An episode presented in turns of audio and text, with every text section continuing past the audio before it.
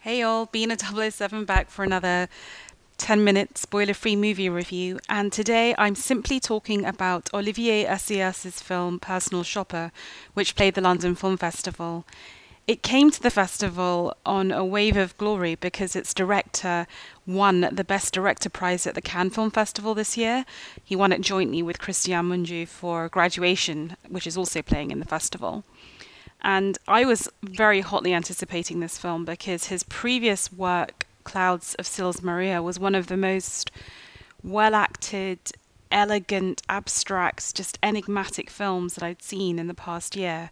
And this film also stars Kristen Stewart. So I kind of find it interesting that of all the sort of Hollywood actresses of her generation who's gone through a big franchise film, it feels like she's the one who's really pushing herself to do these really interesting art house movies that push her towards ever greater acting performances.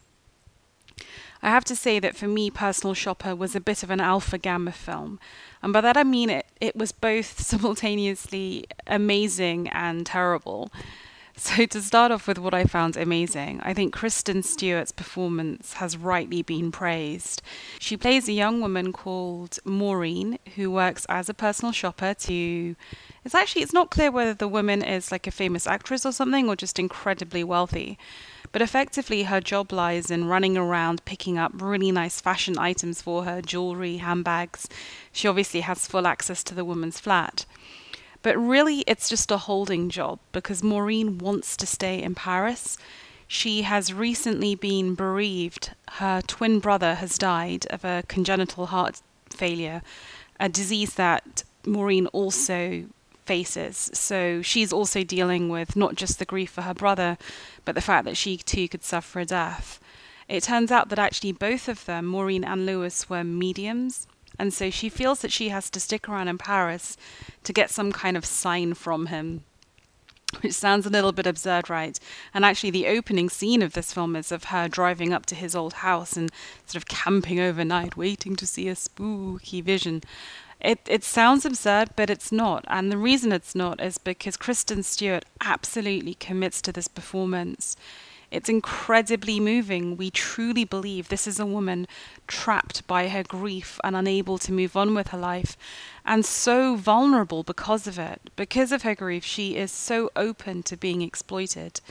And, you know, as the film unravels, what we realize is that part of the way in which she's being exploited, potentially, or is it really a ghost, is that someone is cyber stalking her and sending her text messages. Um, so that brings me to what I didn't like about the film, and I didn't like its central conceit, which is the idea that she's being stalked by text message and responding to it.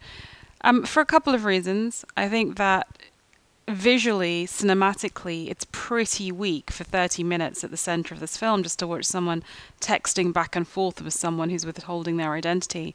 I think it's meant to be incredibly scary and spooky, and we're meant to feel peril that this woman's like laying herself open and vulnerable in this way. But I just really found it quite dull. I mean, you know what it's like in real life when you have a conversation that you're actually part of and you're waiting for those three dots on the iPhone for someone to write their response. I mean, this is even worse, right? and um, I think that Olivier Assayas as a director, and this like brings me to my point. I'm amazed that of all the awards this film got at Cannes, the one it got was directing, not acting. Anyway, I don't think he's in control of his material. I feel that the film is tonally just all over the place and jarring. You have, on the one hand, this beautiful emotional character drama, and then this weird thriller that I don't think he's really committed to. I don't think we're meant to really know or care who done it, so to say. And the way it wraps up is just so quick and so obvious and so banal. It, it, the film just jumped the shark at that point for me, and I never really got back into it, sadly. The fact that I almost got back into it again is entirely down to Kristen Stewart's performance. But I think it is a fundamental flaw that that Assayas felt the need to combine the emotion with this hammy thriller plot. And I know that in the Clouds of Sils Maria, there's also this amazing, wonderful, ambiguous mystery in it, and, and at the end. But I feel that that was genuinely enigmatic. Like it didn't, he didn't feel the need to sort of turn the cogs of the wheel of the thriller plot as he does in this film. So, Personal Shopper, I think it's probably still worth watching, right, for Kristen Stewart because she is so amazing. But um, yeah, this is definitely not as good a film as Clouds of Sils Maria.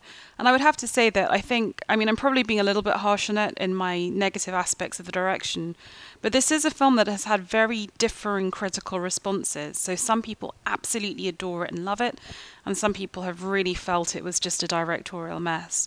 So I think kind of like my conflicted response probably accurately reflects the critical consensus for whatever that's worth. Personal Shopper has a running time of 105 minutes and is rated 15. The movie played Cannes, Toronto, and London 2016. It opens on December 14th in Belgium and France, on January 19th in Germany, January 26th in the Netherlands, the 27th in Austria, on February 2nd in Russia, on March 3rd in the UK and Ireland, and on March the 10th in the USA. Okay, that wraps it up for today's uh, podcast review. It's only one film. I did also watch an amazing film called Christine, but as I'm watching a documentary on the same topic later in the week, I figured I'd cover both of those together. In the meantime, whatever you watch at the cinema, I hope you thoroughly enjoy it.